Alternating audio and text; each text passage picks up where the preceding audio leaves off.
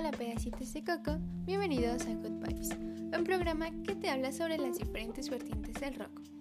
El estelar del día de hoy es el rock industrial.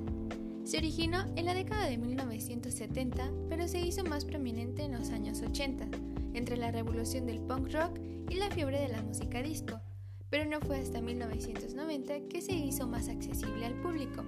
Su forma derivada es el metal industrial.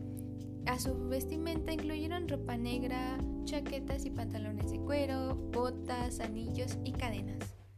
Utiliza instrumentos típicos del rock, solo que distorsiona el sonido de la guitarra y llegan a incluir sonidos de máquinas y fábricas trabajando. Los primeros en fusionar este estilo fueron algunos grupos de post-punk como Chrome, Killing Joke, Swans, Big Black, etc. El ejemplo más popular que tenemos en este momento es Marilyn Manson, es por eso que la recomendación del día de hoy es Kill for Me de Marilyn Manson. Esto ha sido corto, pero nos veremos en un siguiente capítulo.